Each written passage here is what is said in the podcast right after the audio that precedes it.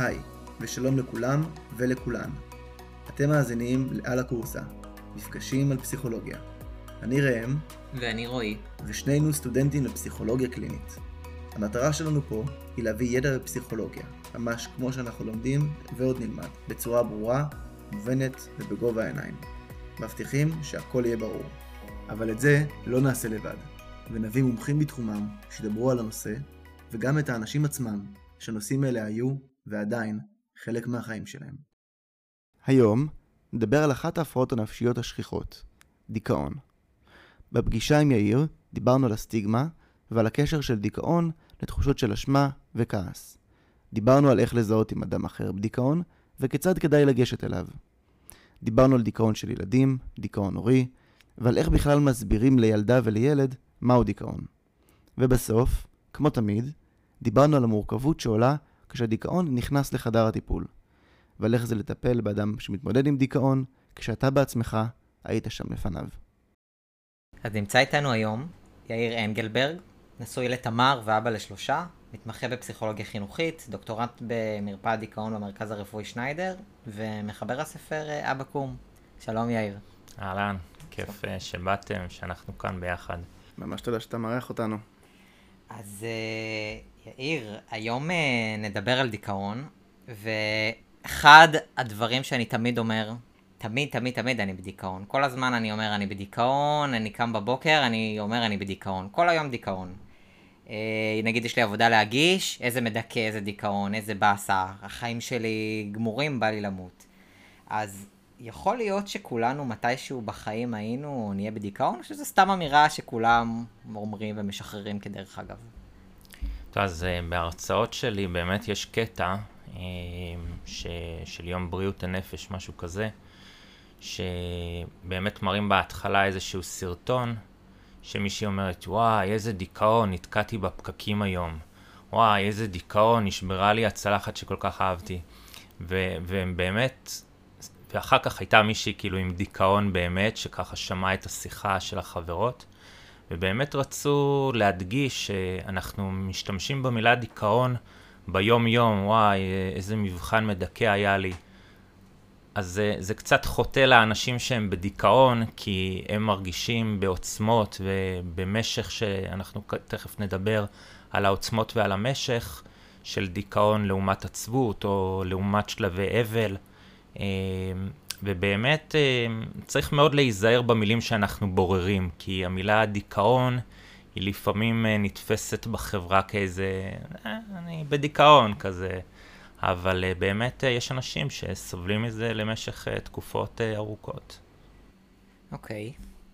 בפרק השישי שלנו דיברנו עם uh, אמיר וייס, דיברנו על אבחנות ובאופן ספציפי על דיכאון. Uh, הוא דיבר uh, על מספר קריטריונים שצריך לעמוד בהם, ואני נורא התעצבנתי מזה, וכזה לא הבנתי למה, למה צריך לעבוד במספר מסוים. אז אולי באמת בוא נעשה סדר, ותספר לנו איך מאבחנים מישהו שסובל מדיכאון. אז אני לא אכנס כרגע להבחנות הקליניות, אוקיי? כי באמת יש לנו את uh, ספר החוקים ה-DSM שלנו, שבאמת מגדיר קריטריונים לדיכאון, שצריך X uh, קריטריונים מתוך uh, רשימה של סימפטומים. ובאמת ה... אני מסכים איתך ש... שיש קצת משהו שהוא חוטא למציאות באמת, כמו שאתה אומר, ש... ככה, אנשים כאילו מקמטים את זה לאיזשהו מספר, אם אתה באיזה cut-off אה, מסוים אז אתה בדיכאון, ואם אתה מתחת למספר הזה אז אתה לא, או אם חסר לך סימפטום אחד, או... ובאמת, אה, אנשים שהם בדיכאון הם אה, פחות צריכים את ההבחנה הזאת של המספרים ושל הקריטריונים, באמת הם מרגישים את זה בכל גופם ובכל נפשם. ובדרך כלל, ברור, אני לא, אני לא שולל את זה שצריך את האבחנות הפסיכיאטריות. בסוף אנחנו בהחלט אה, מתנהלים לפי אבחנות פסיכיאטריות, ואני אומר מכאן גם שאני מאוד ממליץ ללכת לפסיכיאטר בשביל mm. לאבחן דיכאון, ובטח נדבר על זה בהמשך, אבל uh, בהחלט uh, אדם שסובל מדיכאון, הוא מרגיש את זה חזק. ובאמת אולי לפעמים הקריטריונים של ה-DSM, הם בכלל אפשר לדבר נראה לי אה, שעה שלמה על, אה, על אה, ספר ה-DSM ועל ההבחנות, נכון. ועל המשמעות שלהם uh, כלפי uh, בריאות הנפש או כלפי מתמודדים.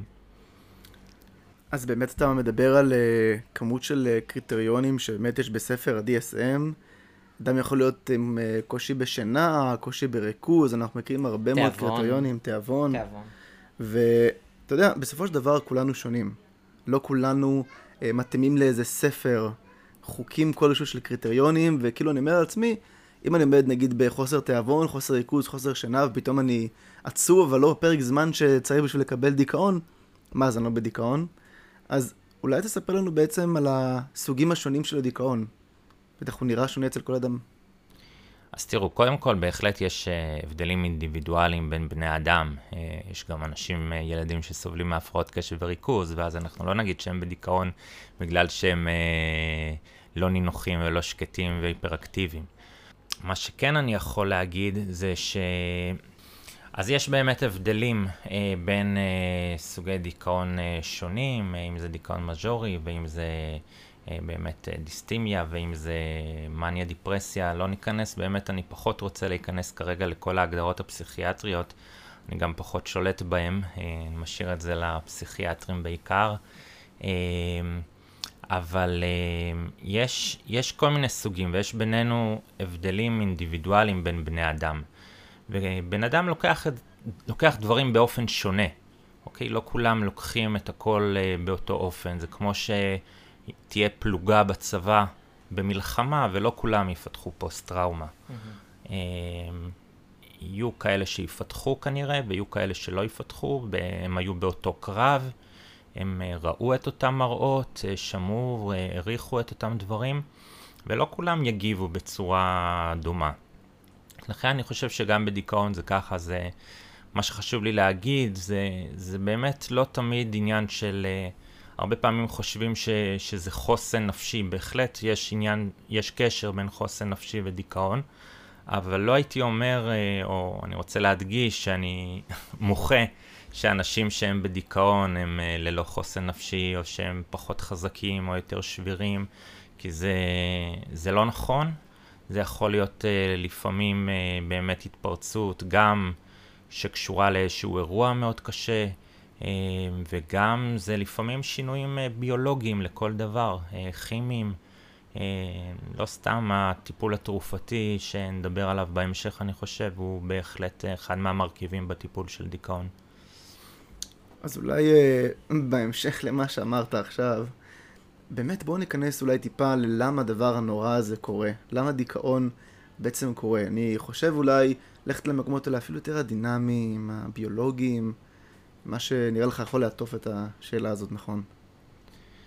אני חושב ומסתכל על זה בתור אה, איזשהו, יש איזשהו בסיס לבן אדם, אה, אם זה בסיס ביולוגי למשל, או איזשהו בסיס נפשי, ואז קורה בדרך כלל איזשהו משהו, איזשהו אירוע, או איזושהי לפעמים אפילו מחשבה שמאוד uh, יכולה להכניס אותנו לאיזה מוד כזה של דיכאון, ודברים מתפתחים, כלומר, אם הייתי יודע בדיוק מה גורם לדיכאון, אולי הייתי אפילו זוכה באיזה פרס נובל, אבל... Uh, אבל uh, בהחלט uh, יש איזשהו בסיס משותף ו- ואנשים מגיבים בצורה מסוימת. זה כמו, uh, למשל בהפרעות מסוימות, אנחנו יודעים שיש איזשהו טריגר, ולאחר הטריגר הזה יכולה להתפרץ איזושהי, לא יודע, אם זה מחלה או אם זה איזושהי הפרעה. ו- ופה באמת אני חושב שההבדלים הם אינדיבידואליים, כלומר אני באמת חושב שכל בן אדם מגיב אחרת. אמ, כמו, ש, כמו שהבאתי מקודם את הדוגמה של הפוסט-טראומה, אם למשל אמ, ניקח כדוגמה, קרה איזה אירוע קשה של אמ, בן אדם קרוב, לא יודע, אימא, אבא, אה, של פטירה במשפחה. לא כולם יגיבו באותה צורה ובאותה מידה. יהיו אנשים שיקחו את זה קצת קשה יותר, קצת פחות קשה. יש כאלה שיגידו אני חזק, אני מתמודד, יש כאלה שיסכימו וירשו לעצמם להתאבל ולבכות, וכל אחד ייקח את זה למקום שלו. ולכן אני חושב שגם בדיכאון אה, זה כל כך אינדיבידואלי, בטח יש משתנים אם נדבר ספציפית על uh, מרכיבים ביולוגיים ועל uh, טיפול תרופתי, אז בוודאי הטיפול התרופתי אומר שבעצם יש איזשהו בסיס uh, אוניברסלי לה, להפרעות האלה. אחרת uh, לא היה טיפול תרופתי אוניברסלי, אולי היום כבר מדברים על רפואה מותאמת אישית. אבל, אבל בהחלט, ו, וגם, וגם בטיפול עצמו, כאילו בסוג, הזכרת ככה טיפול דינמי, אה, וגם בטיפול עצמו יש אה, המון הבדלים. יש אה, אנשים שטיפול דינמי יתאים להם, יש אנשים שטיפול CBT, טיפול קוגנטיבי התנהגותי יתאים להם, IPT, היום במרפאת דיכאון, שאני דוקטורנט שם, אנחנו מפתחים איזשהו פרוטוקול קצר מועד של IPT, שבאמת יכול לתת מענה לכמה שיותר ילדים ומתבגרים. ובאמת אני חושב שהקשת היא מאוד רחבה, ואני חושב שצריך, אה, כמו שאני אומר, אה, לפעמים אה, יכול להיות המטפל הכי טוב בעולם, אבל אם אין איזשהו קשר טיפולי בינו לבין המטופל, זה פשוט לא ילך, גם אם יש לו את כל הידע שבעולם. אה, מה שאני רוצה להגיד בזה, זה שבעצם אה, הטיפול צריך להיות מותאם לבן אדם, כלומר יכול להיות, uh, יש אנשים שהם מאוד שכליים, מאוד קוגנטיביים, ואומרים אין לי כוח לכל האנליזות ולכל הדינמיות הזו, ויש אנשים להפך, וכל אחד אני חושב צריך להתאים את עצמו, צריך להתאים את הטיפול. uh, לנפש שלו. אני רוצה עוד קצת להתחבר למקורות של הדיכאון. אני שמעתי שיש תפיסה שאומרת שדיכאון זה בעצם כעס של אדם על עצמו. מה דעתך על הדבר הזה? זה מעניין. אה, כעס של אדם על עצמו. אני... אני תוהה.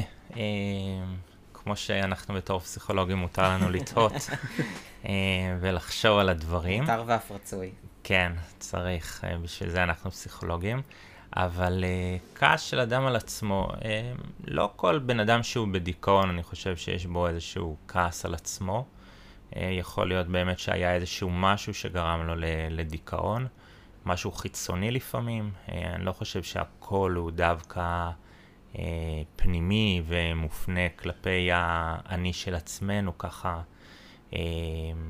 אני כועס על עצמי, לא כועס על עצמי, אני חושב שצריך באמת, אה, בהמשך למה שאמרתי מקודם, להסתכל באופן ספציפי על כל מקרה ומקרה, ולנתח אותו, לראות מאיפה הדיכאון הזה בא ו- ולמה הוא התפרץ. אז אתה מדבר פה באמת על uh, דברים פנימיים יותר, ואני תוהה לגבי ההבדל הזה בין דיכאון, עצבות שדיברת עליה קודם, דכדוך, הם מושגים שהם מאוד דומים, אבל יש ביניהם הבדל, נכון? נראה לי גם כאילו הם אבסטרקטים, אי אפשר לתפוס אותם, אי אפשר לכמת מה זה דכדוך ועצבות. אה, נכון, דיכאון, מה שאני בדרך כלל מנסה להסביר, אחר כך נדבר קצת על הספר, אבל uh, בספר באמת יש את הדמות של עצובון, שעצובון זה איכשהו, לא יודע, לי הרגיש שזה הכי קרוב להסביר נגיד לילד מה זה דיכאון, אז עצבות, אבל שהיא מאוד מתמשכת והיא מאוד חזקה. אז באמת, עצבות בדרך כלל אנחנו נהיה עצובים בגלל איזשהו משהו ספציפי, אנחנו נתאושש מזה, אנחנו נתגבר על זה כנראה אחרי יום, יומיים, שבוע, שבועיים. אה, לא תמיד אנחנו ניכנס לדיכאון בגלל איזשהו מקרה מצער שהיה לנו. אם אה, נכשלנו בבחינה, אז אה, אנחנו נתבאס מאוד, זה יהיה לנו קשה. אה, אנחנו נתכונן למועד ב' ונקווה שנעבור אותו בשלום. אה, אגב, יש גם אנשים שיכולים, אה, אפרופו כעס על עצמנו, להיכנס לדיכאון גם מתחושת כישלון, mm-hmm. שזה בהחלט, אה, אני כועס על עצמי, איך לא הצלחתי, לא למדתי מספיק, אז בהחלט אני יכול להתחבר למה שאמרת מקודם. אבל באמת התחושות הן דומות, הדכדוך, הדיכאון, אבל אני באמת מנסה לחדד את זה במשך ובעוצמה. זה בדרך כלל שתי המילים שאני משתמש בהן, שהדיכאון הוא במשך שלו הוא הרבה יותר ארוך, גם בשביל להגדיר אה, לפי ה-DSM אנחנו צריכים להיות איקס זמן בתחושות כאלה ואחרות, בקריטריונים מסוימים. כלומר, בן אדם שיומיים אה, לא אוכל, אז אנחנו לא נגדיר אותו בדיכאון. אנחנו נראה למה זה קורה, אבל זה לא הגדרה של דיכאון. וגם בעוצמה, העוצמה היא הרבה יותר חזקה. אה, כשאנחנו עצובים, אנחנו בדרך כלל, מישהו ישים כתף, יד על הכתף, ואנחנו ככה לאט לאט נצא מזה. אני מאוד ממליץ לשים גם יד על הכתף לאנשים בדיכאון. Mm-hmm. באמת, באמת, אני חושב שזה אחד הדברים הכי חשובים, אה, פשוט להיות עם הבן אדם. כשאתה אומר יד על הכתף, אתה מתכוון ליטרלי יד על הכתף, או במובן שהוא אבסטרקטי כזה, מטאפורה, יד על הכתף? כל אחד מה שמתאים לו, אבל uh, לגמרי חיבוק, או, או באמת uh, להיות שם. להיות שם לפעמים זה להיות שם פיזית. לא רק פיזית, כן? מי שנמצא פיזית כנראה הוא גם נמצא מעבר לזה, mm-hmm. נמצא איתנו. נכון. Uh, אבל אחד הדברים, אולי נדבר על זה בהמשך, אבל אחד הדברים הכי משמעותיים בדיכאון זה הסביבה. אה, הסביבה התומכת. אה, אני נורא נורא מאמין בזה. אה, זה לא רק אני מאמין בזה, זה באמת גם מחקרים ופשוט בשביל לצאת, כמו שצריך לפעמים כפר שלם בשביל לטפל בילד, או ייקחו את זה כל אחד למקום שלו, אבל צריך כפר שלם בשביל לטפל במישהו בדיכאון. וואו. ואתה יכול לדבר דווקא, חסר לי באמת, אתה אמרת יש תחושה כזאת של עצב, ואני עדיין לא מצליח לדמיין בראש שלי, אה, במושגים שכאילו אפשר להעביר, אני לא יודע באמת אם אפשר להעביר את זה, מה קורה בתחושה של עצב, איך זה מרגיש? זה מועקה, מועקה גדולה שאתה יכול אפילו להרגיש אותה פיזית. אה, גם משהו בפנים יושב ככה כבד. אה, יש אנשים שגם ממש מרגישים כאב פיזי. אמ, אבל אה, זה יכול לבוא לידי ביטוי בכל מיני אה, דרכים, אבל תחשוב על בן אדם ש, שהיה פעיל, שאנרגטי, ופתאום לא בא לו לעשות כלום, הוא נמצא מלא שעות במיטה, הוא הולך לעבודה בלי חשק, ופעם היה לו מלא חשק ללכת לעבודה, פתאום הוא לא מתפקד, הוא מצליח להוציא חצי מהתפוקה שהוא הוציא פעם. זו הרגשה נוראית. אמ, אני שוב אתחבר לכעס על עצמך. אמ, אני חוויתי את זה במשך תקופה שבאמת אתה, אני נורא נורא אוהב את העבודה שלי ומת עליה ו- ואוהב לעזור. ויש תקופות שפשוט אתה לא מצליח uh, להרים את עצמך, וגם כשאתה מרים את עצמך, אתה הולך לעבודה, אתה, אתה פשוט הראש שלך לא שם. וגם כשאתה הולך הביתה, אתה תיפול למיטה. אה, מרגישים וואו. את זה. וואו. ממש מערבולת של אה, רגשות שאתה לא יוצא ממנה. לגמרי, מערבולת זה מילה טובה.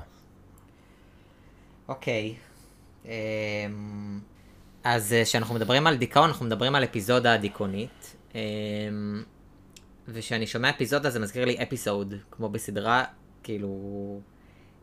אפיסוד בסדרת טלוויזיה. אמ, וזה גם כזה כמו מה שדיברת, המערבולת הזאת, שזה חוזר כזה כל הזמן, אז... מה זה סדרה הרי עם פרק אחד, עם אפיסוד אחד? זה לא סדרה, באמת, זה משהו אחר. אז יכול להיות שבאמת קוראים לזה אפיזודה כי במהלך החיים זה חוזר כמו בסדרה? הרי, כאילו, יש כמה אפיזודות כאלה? טוב, קודם כל נגיד שזה סרט רע. אה, או סדרה רעה, אה, זה הכוונה. לא מומלצת. כן, אה, להיות באפיזודה דיכאונית. אבל הרבה פעמים, אם אני מבין נכון את השאלה, הרבה פעמים הדיכאון הוא בעצם בא בגלים. ויש נפילות, ויש עליות, ושוב נפילות, ושוב עליות. יכול להיות באמת... אני עצמי אה, יכול להגיד שבאמת הייתה תקופה ש... שהייתי באפיזודה דיכאונית כזו של כמה חודשים, mm-hmm. ואתה נמצא בטיפול, ואתה משתקם, אתה מצליח להרים את עצמך, ואתה כל הזמן חושש שזה יחזור, ששוב אתה תיפול לבור הזה, כי זה גלים. זה גלים uh, ש... כמו בים, שבאים והולכים, uh, ובאמת זה יכול לחזור, כל פעם זה, אתה נמצא בראש שלך שזה יכול לחזור. אה, יכול להיות שעכשיו אני בתקופה טובה, ופתאום אולי עוד שבועיים אה, שוב אני אפול אה, לקרשים, ואני חושב שבמובן הזה זה באמת הדימוי הכי טוב הוא, הוא גלים ותנודות. אנחנו מדברים הרבה פעמים בדיכאון על תנודות, תנודות במצבי רוח, ולכן אפיזודות, כמו שדיברנו בהתחלה, על המילים, כמה כוח יש למילים, אז אולי נחליף את המילה אפיזודה, או נחליף בתסריט את, ה, את האפיזודה, אבל... Uh, למה היית מחליף אותה? את המילה אפיזודה. מהמם. לגלים אולי. גלים, נפילה. אה, וואו. נחשוב, נחשוב על איזה מילה טובה. נשלח לאקדמיה מיד. ואתה יודע, אני אה, תוהה, דיברת על האפיזודה הדיכאונית אה, שהייתה לך, ואמרת, אני חושב שזה יחזור כל הזמן, אז אני תוהה, מה ההבדל בין מישהו שיודע, אולי מגיע מעולם של למידת מקצוע טיפולי כלשהו, שיודע שיכול לחזור הדיכאון, לבין מישהו שהוא לא מגיע ממקצוע טיפולי, שחווה אפיזודה דיכאונית, האם אתה חושב שבאמת יש הבדל בין אדם שלמד על זה שדיכאון יכול לחזור, שהיה משהו כרוני, לבין אדם אחר שהפחד שלו הוא כזה, זה פחד של הייתי במשהו לא נעים, אני מפחד שלא יהיה לי שוב את התחושה הזאת שאני לא רוצה לחזור אליה? קודם כל, כבני אדם, אני חושב שכשאנחנו נמצאים באיזשהו מצב לא נעים, אנחנו תמיד, אה, תמיד, אני לא אוהב את המילה תמיד, אבל אנחנו אה, מפחדים שזה יקרה שוב. אם הייתי בתקופה מאוד לא טובה, אה, או נגיד בתקופה דיכאונית, הרבה מהאנשים באופן אינטואיטיבי יגידו, במקרה הבא שיהיה איזשהו אירוע קשה, אולי זה יקרה לי שוב, אולי שוב אני אפול, אולי שוב יהיה לי קשה להתמודד. אה, סתם עולה לי בראש, כמו בן אדם נגיד שפיטרו אותו ומתחיל עבודה חדשה, תמיד יש איזשהו מקום שאומר, אוקיי, אולי גם פה אני לא אתפקד טוב, אולי גם פה לא ירצו אותי. אה, וזה מחשבות ש... שאני חושב שהן אוניברסליות ו... ואמיתיות לכל בן אדם. אה, בלי קשר, אנחנו עושים את כל העניין של הפסיכואדיוקציה, שאנחנו נסביר למטופל מה זה דיכאון, ואני חושב שאנחנו צריכים להיות כנים כשאנחנו מדברים עם אה, מטופלים, כמובן לא לתת להם איזה, את כל העוגת קצפת בפנים, אבל, אה, אבל בהחלט אה, אני חושב שאנחנו צריכים גם להסביר מה זה דיכאון ומה זה גלים של דיכאון, ואפרופו מה שדיברנו על אפיזודה דיכאונית, מה זה אומר. ואני חושב שכשאדם גם יודע ש... שהוא מוכן למשהו, ש... לשים איזושהי נורת אזהרה, אה, אז אני חושב שבאמת זה, זה חשוב להתמודדות. זה לאו דווקא מפיל במובן של להגיד, אוקיי, טוב, עוד חודש, גם ככה אני אהיה שוב בדיכאון. אלא לפעמים זה בא ממקום בונה וממקום של כוחות, שהנה אני מזהה משהו ואני דרוך ו- ומוכן ל- ל- ממש למאבק הבא. יותר בשליטה על זה. אני יודע שזה הולך לקרות, זה לא מפתיע בי, זה לא שולט עליי. נכון, יותר, אה, נכון. אה, הרבה פעמים בדיכאון, הדיכאון שולט עלינו. אה, אנחנו לפעמים רוצים להגיע למצב ההפוך, שאנחנו נשלוט בו, למרות שאני לא אוהב את ההגדרה הזאת של אנחנו נשלוט בו, אבל זה נראה לי לשיחה אחרת, אבל אה, אני אוהב את ה... להתמודד איתו, לחיות איתו, להתיידד איתו אפילו, אה, לתת לו את המקום שלו. אז אני חוזר שוב פעם לאפיזודות שדיברתי עליהן אה, מקודם.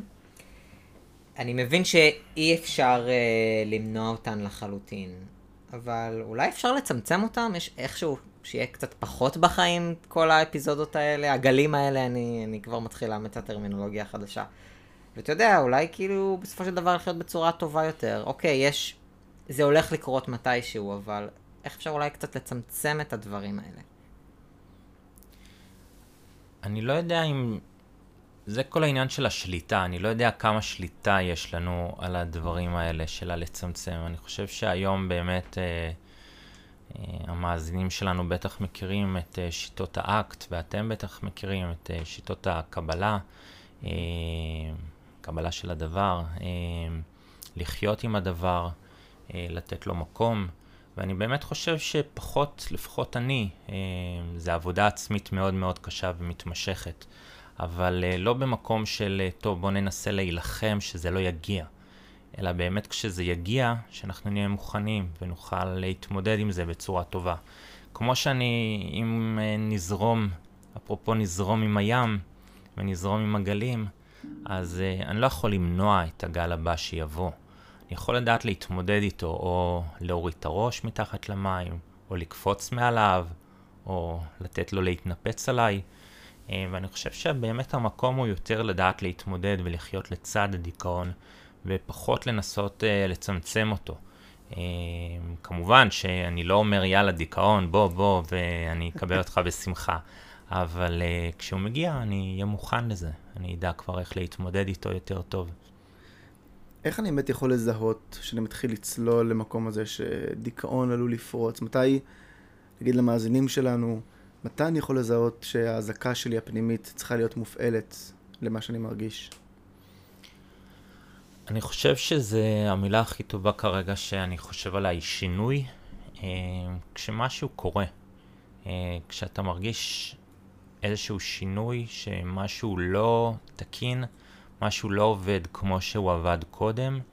אה, אם דיברנו מקודם על, על התפוקה בעבודה ועל החשק ועל האנרגיות, ו, ופתאום משהו מכביד עליי. אני חושב שזה אינטואיטיבית, אה, כמו שדיברנו מקודם, אנשי מקצוע, לא אנשי מקצוע. אני חושב שבן אדם יכול לזהות אצלו ש, שמשהו לא כשורה.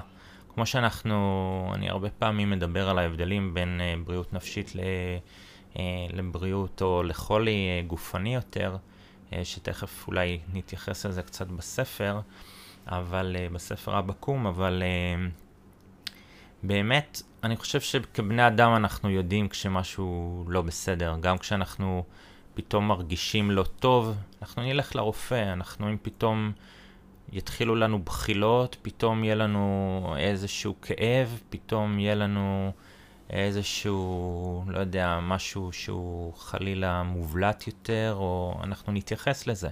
אני חושב שבבריאות הנפש זה לא, לא שונה בהרבה. ברגע שאנחנו נרגיש את המועקה הזו, שאנחנו נופלים לאיזשהו משהו שכבר לא בא לנו, אין לנו כוח יותר, אין לנו אנרגיות, לא מתחשק לנו, אני חושב שזה בהחלט אה, נורות אזהרה שאפשר אה, להתייחס וצריך להתייחס אליהן. אז דיברנו על נורות האזהרה שלנו אה, כלפי עצמנו, ואני רוצה לקחת את זה לאחרים עכשיו, לסביבה. דיברת על הסביבה שהיא מאוד מאוד חשובה.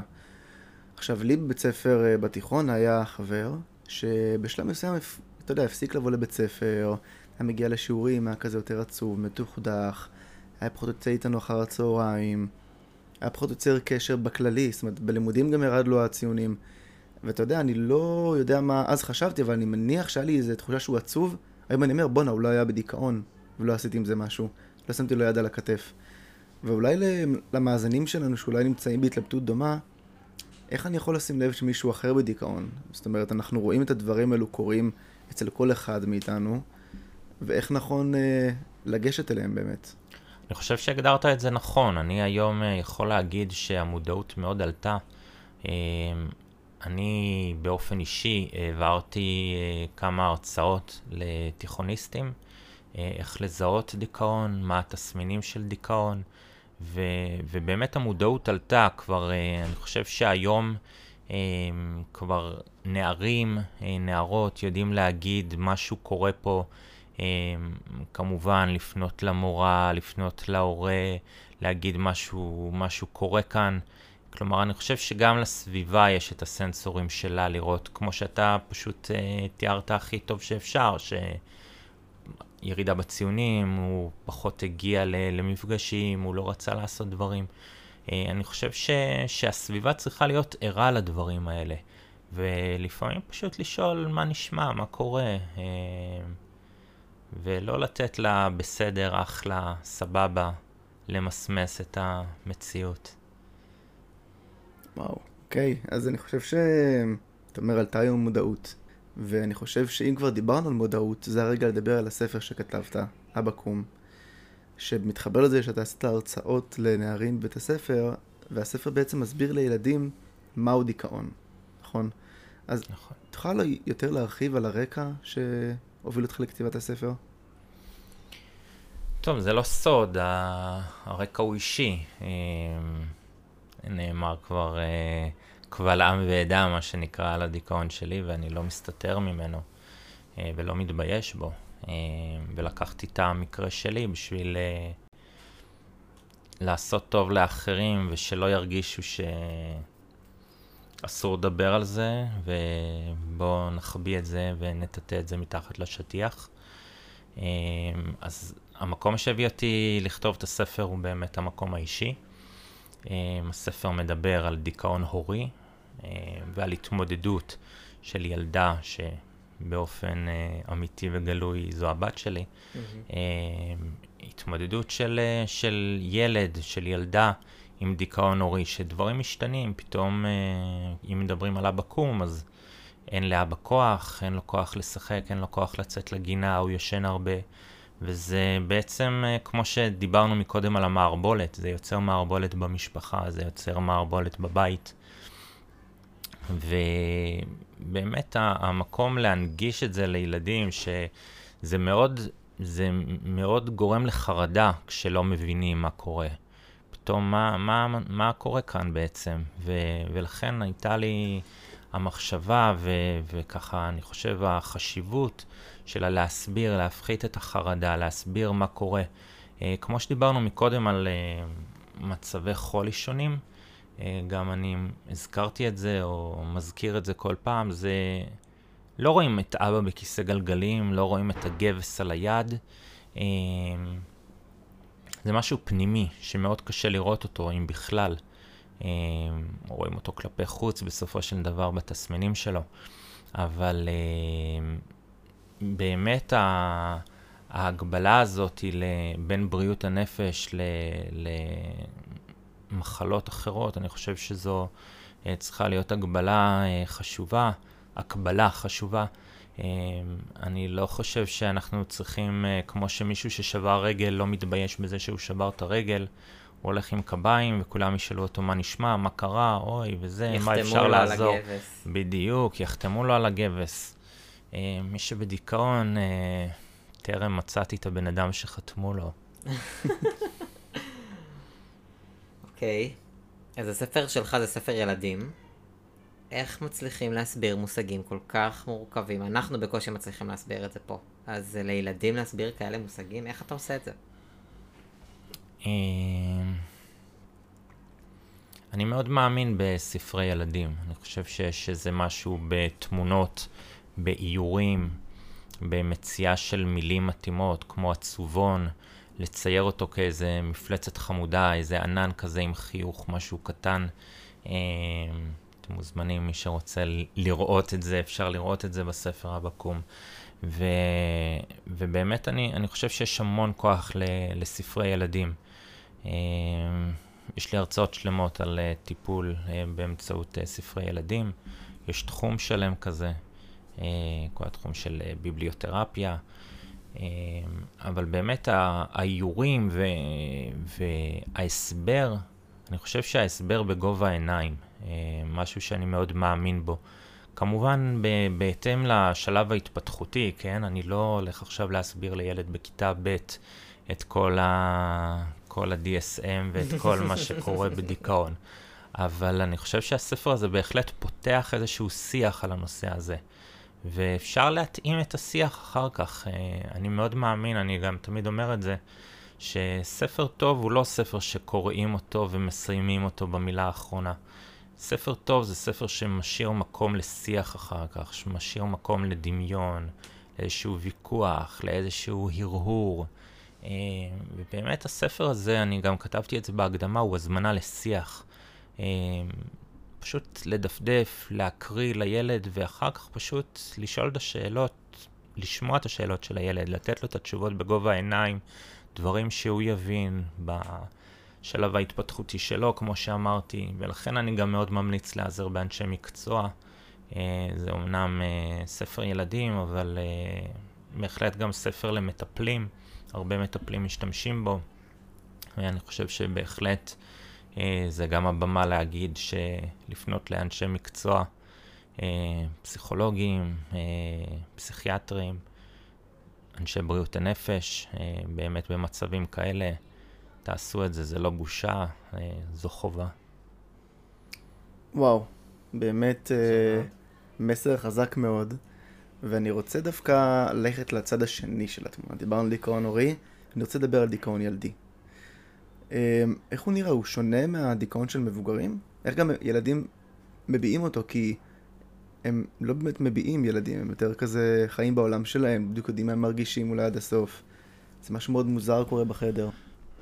אז ילדים באמת, אה, יש קצת שוני, אה, יש הרבה דמיון בין אה, דיכאון אה, של מבוגרים לדיכאון של ילדים, אבל באמת אה, יכולים אה, להיות גם אה, נקודות שוני. אה, יש ילדים שדווקא מביעים את זה בהרבה הוצאה של, של כעס ושל תסכול, ו- ויכול להיות אה, זריקה של חפצים, ו- ובאמת ילדים שבדרך כלל היו יותר מופנמים ויותר סגורים, ופתאום, שוב, נדבר על השינוי, משהו משתנה. אה, וכנ"ל ילדים שהיו קצת יותר, אה, נקרא לזה אנרגטיים, או, או מאוד אה, ככה על הבמה, ופתאום נהיים מופנמים, פתאום משהו קורה, פתאום הם לא הם. ואני חושב ששוב, זה, זה הקו המנחה, פשוט לשים לב שבן אדם הוא לא הוא, הוא לא אותו בן אדם. גם במבוגרים, גם בילדים. אני חושב שכסביבה, כחברה, זה אחריות שלנו אה, לראות כש, כשמשהו קורה. אה, אוקיי, זה מסר מאוד חשוב. אה, השינוי הזה. זה... אני פשוט גם נורא נתפסתי על החבר הזה שלך מהתיכון שלא מגיע, שלא הגיע. ואני רוצה לשתף שבגיל 16 אה, אני חושב שהיה לי משהו כזה כמו דיכאון. זו הייתה תקופה של כמה חודשים שהרגשתי כזה בלי מצב רוח, מאוד עייף, חוסר תיאבון, חוסר חשק, כאילו דברים שפעם היה לי כיף לעשות אותם, פתאום לא היה לי בכלל כוח, ופתאום זה עבר.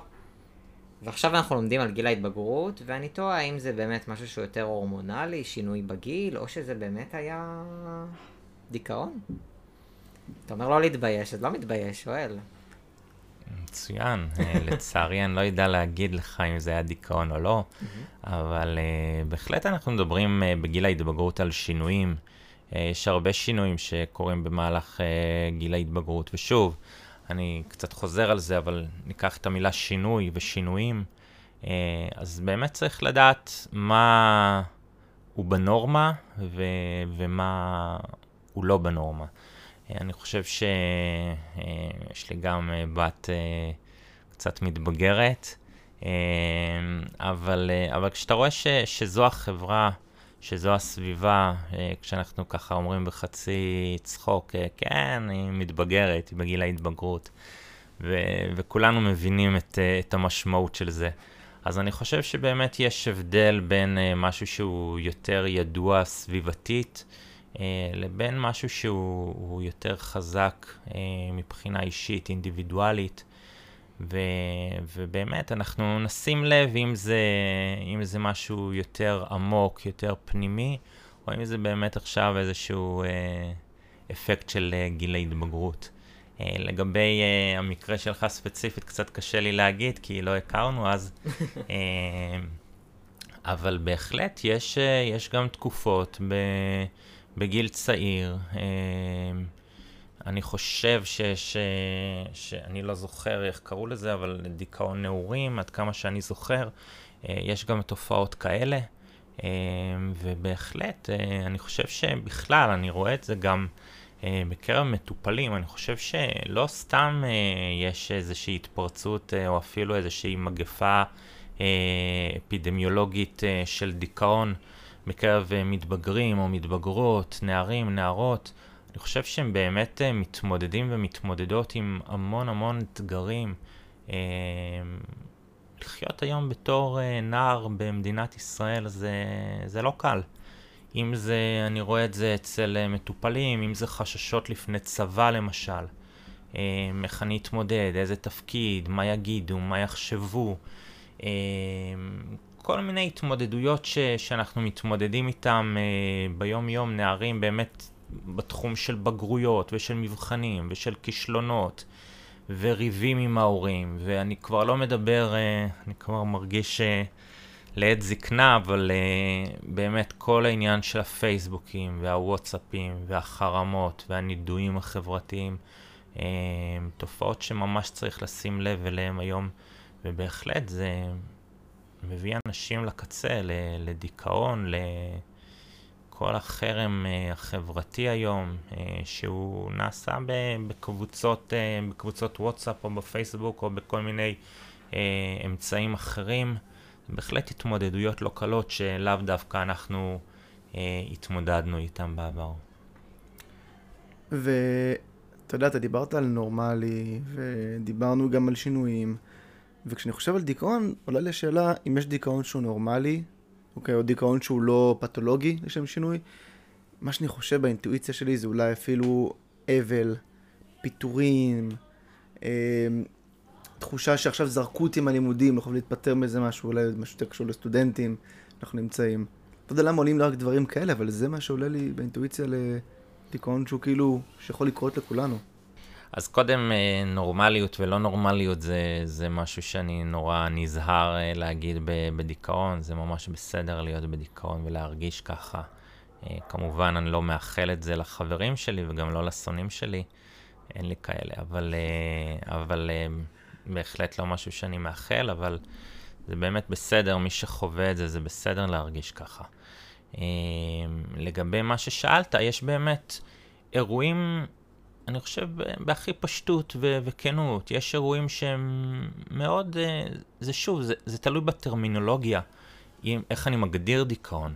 אבל אם, אה, אם אה, קרוב, חבר קרוב, או איש משפחה נפטר, זה מאוד מאוד טבעי, ו- ואם אנחנו לא נהיה עצובים, או אני עושה במרכאות, אם לא נהיה מדוכאים, אז משהו לא בסדר איתנו. כמובן, אני מדגיש שוב את המדוכאים במרכאות, אה, לא רואים את זה פה בהקלטה, אבל, אה, אבל יש גם שלבי אבל, שזה מה ש... השלבים הם מוגדרים, אה, ובאמת, כשאדם כבר עובר את שלבי האבל, ושמשהו נהיה מתמשך, וכמו שדיברנו על העוצמות, הרבה הרבה הרבה אחרי השלבי האבל, אז באמת אנחנו אולי נתחיל קצת לדאוג ולראות מה, מה אנחנו עושים. אז באמת, כשאתה מדבר על מה אנחנו עושים, תחשב על באמת מה אפשר לעשות ברמת הטיפול. ודיברנו על טיפולים דינמיים, אה, IPT, CBT אולי לפעמים, שדיברנו על זה בקצרה, ואני תוהה איזה טיפולים ביולוגיים קיימים. אה, לדיכאון. כדי יש המון המון סוגים של טיפולים. של... זה לא רק כדורים. נכון. אתם לא רק כדורים.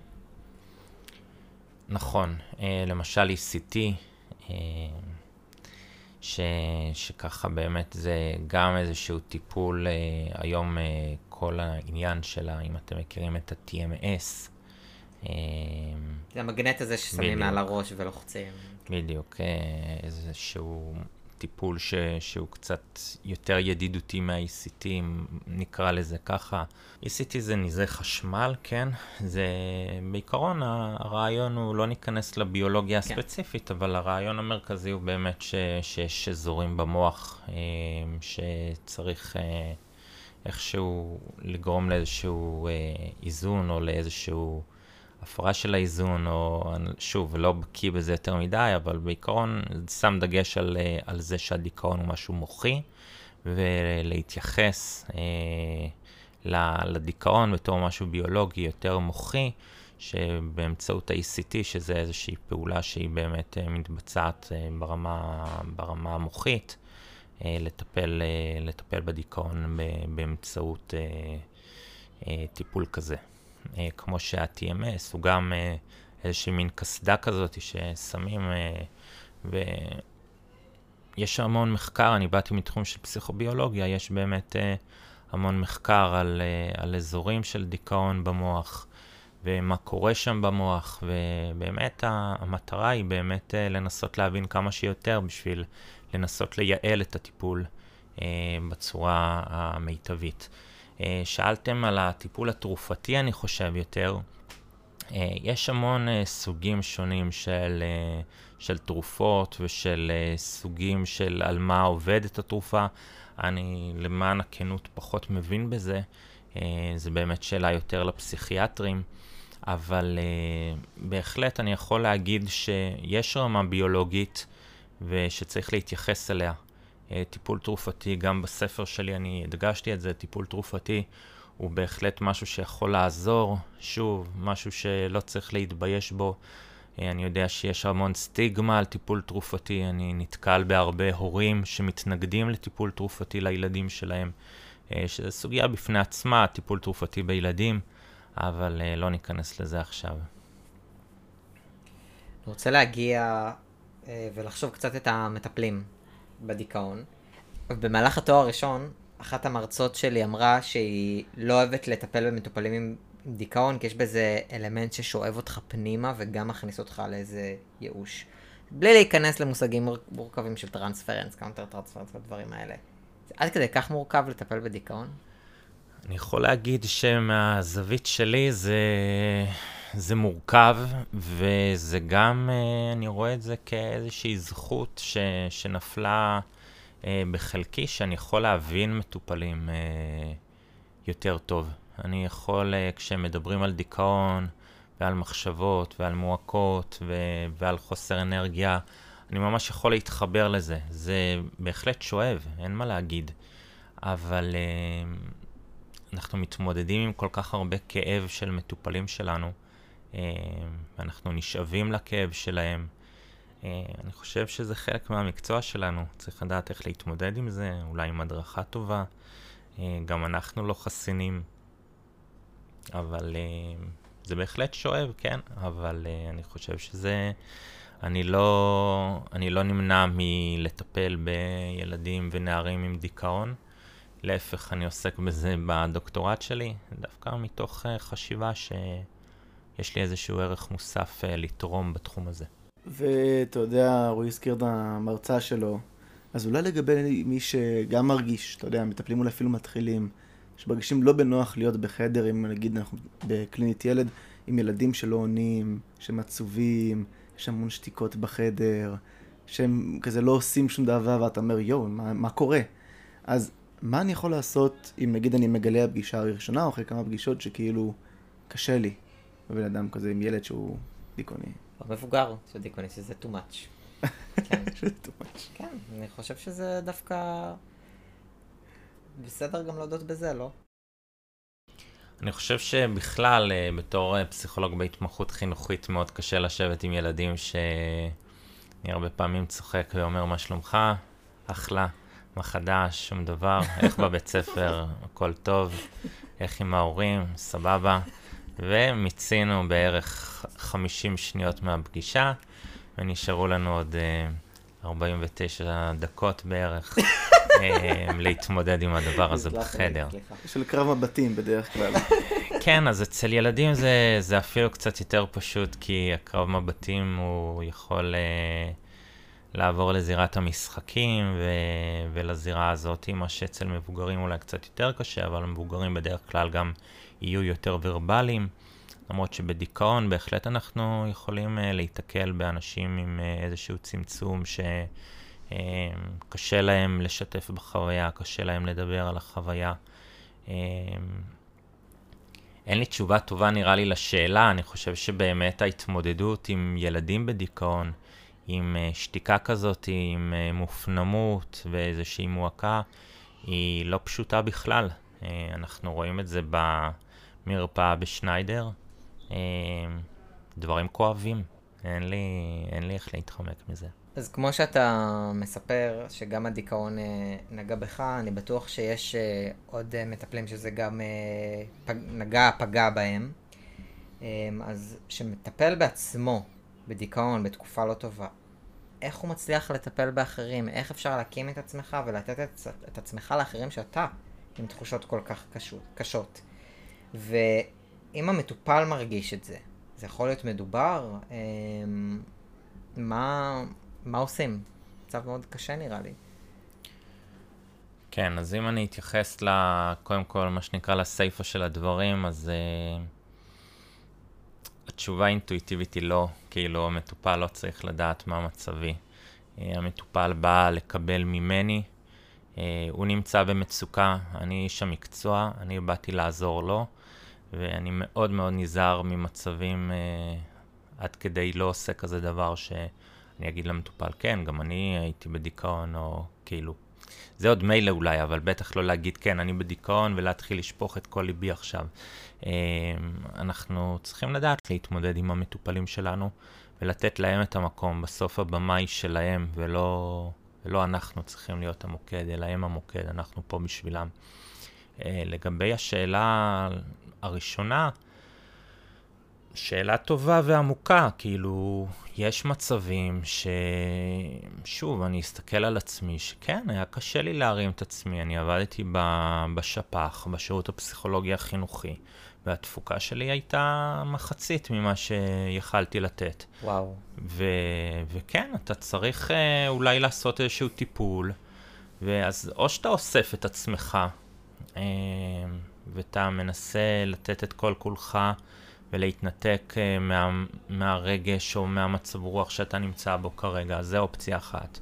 ואופציה שנייה שנורא מתחברת לי פה למסר uh, הכללי שאני בכלל רוצה להעביר, ואני חושב שאנחנו מעבירים אותו פה ביחד היום, uh, זה שבאמת יש תקופות שאנחנו יכולים להגיד שאנחנו לא במיטבנו כרגע לטפל.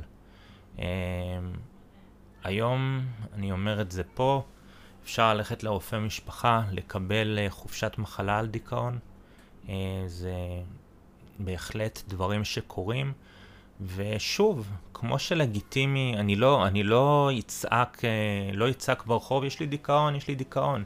אבל, אבל בהחלט אני יכול ללכת לרופא משפחה, להסביר, או לפסיכיאטר, להסביר את המצב, ואני יכול מבחינתי עכשיו לקחת, ועשיתי את זה, לקחת איזושהי תקופת מחלה, ששוב, נעשה את ההקבלה הזאתי, לאם הייתי צריך לעבור טיפולים עכשיו בבית חולים, אה, לא עלינו בכל מיני מצבים אחרים, גם הייתי עושה את זה ואולי משבית את הקליניקה שלי אה, בעקבות מצב רפואי. אה, לא צריך לפרט מה המצב הרפואי, אבל כן, יכול להיות שיש מצבים שאנחנו אני מאוד uh, דוגל בשיטה של uh, גם לדאוג לעצמנו ולהסתכל על עצמנו. Uh, אנחנו מאוד נוטים לתת את כל כולנו למטופלים שלנו, וזה אחלה וזה נהדר, בלי ציניות. אבל גם לתת את כל כולנו בשביל עצמנו זה גם בלי ציניות. אתה יודע, כאילו, um, אני אגיד את זה בצורה הכי שטחית. אומרים ש... כאילו אתה נשאב לזה, אז עכשיו לקחת חופשת מחלה, כאילו, וזה הכי להישאב לזה. כאילו, לעומת לצאת ולהתאוורר וזה, ולעשות משהו אחר ולא להתרכז בזה. זה שזה פער מסוים, כאילו, אם אני באמת ארצה עכשיו לקחת חופשת מחלה, שאני בדיכאון, ולא לנסות uh, להשתחרר מזה? תלוי מה תעשה בחופשת מחלה הזו, זה נכון. Uh, אם אתה עכשיו לוקח חודש חופשת מחלה שמתבטאת בעשר שעות שינה uh, ביום, uh, אז אני באמת אולי לא אמליץ לך לקחת את החופשת מחלה הזו. אבל אם אתה יודע מה עושים בחופשת מחלה הזו, אם אתה קם בבוקר, אולי מישהו נמצא לידך, אה, אני יודע שיש מצבים שיש איזושהי, כמו, כמו בכל מחלה אחרת, איזושהי תורנות משפחתית, ויוצאים, ועושים סידורים, ומסתובבים, ועושים קצת ספורט, ומישהו דוחף אותך לעשות משהו שאתה אוהב קצת, ויוצאים לסרט ביחד. זה תמיד שאלה, מה אתה עושה בחופשת מחלה הזאת, לאן אתה מתעל אותה. וזה בסדר לקחת את החופשת מחלה הזו ולטפל בעצמך. אני רוצה ככה באמת להתחבר למסר שאתה רוצה להביא למאזינים.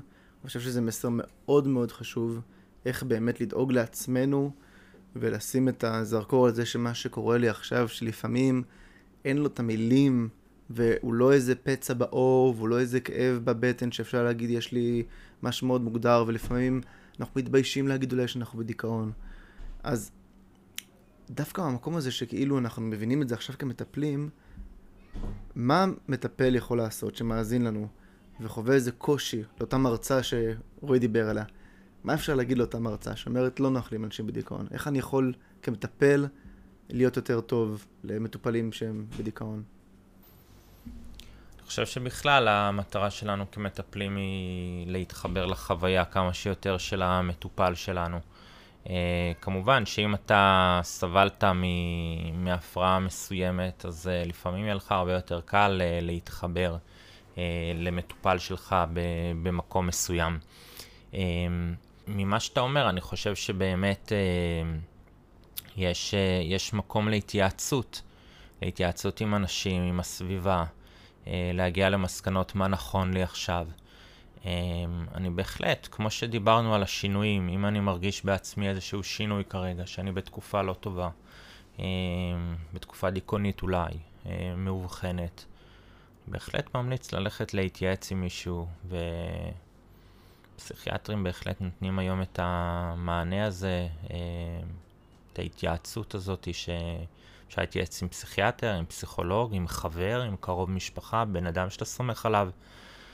ובאמת לחשוב מה נכון בנקודת הזמן הזאת לעשות, האם להמשיך לטפל או להגיד שכרגע בואו ניקח איזה פסק זמן. זה הכי כנה שיש לי נראה לי. הכי כן זה הכי אמיתי. כל השיחה הזאת, נראה לי היום, היא נראה לי ברוח של כנות. באנו פה על עומקים ובאנו פתוחים, ואני מאוד מודה לך על הפתיחות. אני חושב שהמאזינים שלנו מאוד מאוד יעריכו את זה, כי זה לא מובן מאליו. ויוצאת אותנו עם מחשבות, לפחות אותי, ואני מניח שגם את רועי. המון. וממש תודה לך, יאיר. לא בשמחה, כמו ספר טוב שמשאיר מקום למחשבות, אז... אה, לדיון. לדיון. אז uh, בהחלט, אני שמח ומאחל לכולם בריאות. תודה רבה. זה מאוד חשוב. תודה רבה רבה. תודה רבה. אז זאת הייתה הפגישה שלנו. אני ורועי מזמינים אתכם ואתכן להצטרף לקבוצת הפייסבוק שלנו על הקורסה מפגשים על פסיכולוגיה, ולדבר על מה שהיה בפגישה וגם על מה שלא. בפגישה הבאה נפגוש את שלי פרומברג, פסיכולוגית קלינית מומחית, המטפלת בילדים, נוער, מבוגרים וזוגות. נדבר על ההבדלים ודמיון בין הטיפול הדינמי לטיפול הקוגנטיבי, ועל הדרך נשבור גם כמה מיתוסים. תודה רבה על ההאזנה, ולהתראות.